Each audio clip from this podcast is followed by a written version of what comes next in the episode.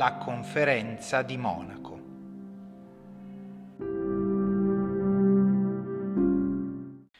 Ci troviamo nel 1938.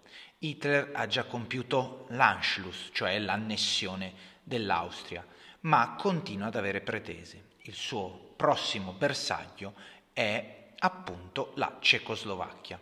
La Cecoslovacchia è uno Stato industrializzato, indipendente, autonomo dal 1918, che ha degli accordi con Francia e Unione Sovietica.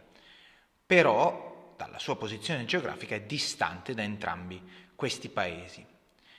Nella Cecoslovacchia c'è una regione, il, la regione dei Sudeti, che ha al suo interno una popolazione di circa 3 milioni di tedeschi. Hitler, nel maggio del 1938, mostra chiaramente l'intenzione di voler annettere questa regione alla Germania. Viene mobilitato l'esercito della Cecoslovacchia, ma anche in questo caso, come precedentemente per l'Austria, interviene il primo ministro inglese Chamberlain che impone sostanzialmente agli alleati di cercare una via diplomatica, vuole evitare a tutti i costi che eh, si arrivi ad una nuova guerra. Per questo motivo Chamberlain chiede a Mussolini di mediare in questa circostanza. Quindi Mussolini è tra gli artefici di quella che è la conferenza di Monaco nel settembre del 1938, appunto a Monaco, Hitler, Mussolini, Chamberlain e Daladier si riuniscono, si incontrano e decidono, senza chiamare nessun altro rappresentante, il destino della Cecoslovacchia, che non viene neanche invitata a questa conferenza. La Germania ottiene la regione dei Sudeti, con eh, il diritto dal primo di ottobre di entrare in questa regione e di prenderne possesso come avviene. La Slesia viene assegnata alla Polonia e un'altra porzione viene assegnata all'Ungheria. In cambio eh, Chamberlain ottiene da Hitler la firma su un accordo dove in caso di dispute future Hitler si impegna a risolvere i problemi con il Regno Unito per via diplomatica. Sarà questo accordo che verrà sventolato da Chamberlain al suo ritorno da Monaco come una grande vittoria, eh, come la prova della, mh, dell'onestà, del, del buon, dei buoni propositi di Hitler. Gli accordi di Monaco però di fatto mostrano tutt'altro mostrano che l'Europa, che le grandi potenze europee, Francia e Regno Unito, si sono piegate a quello che vuole Hitler, che stanno concedendo e sono disposte a concedere a Hitler quanto Hitler desideri.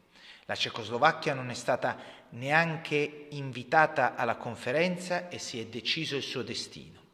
Inoltre l'Unione Sovietica, anch'essa non invitata, eh, inizia a questo punto a temere, capisce che le potenze occidentali sono disposte a sacrificare i suoi territori pur di mantenere la pace con il leader tedesco.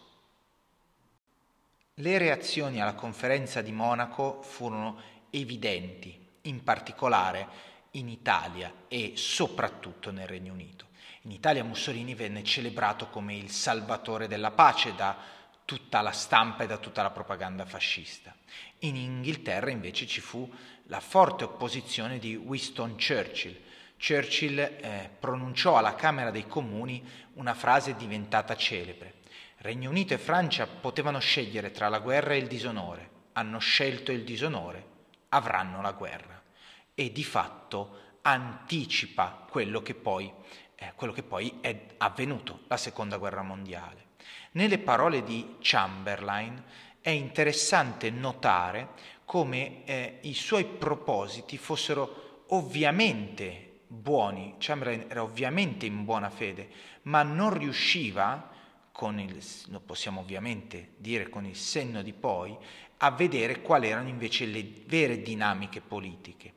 Si rendeva conto che le richieste della Germania derivavano dal Trattato di Versailles, quindi dalla pace dopo la prima guerra mondiale che aveva imposto condizioni fin troppo dure e questo era un modo per Chamberlain in qualche modo per risarcire la Germania di quanto era stata privata nel 1919.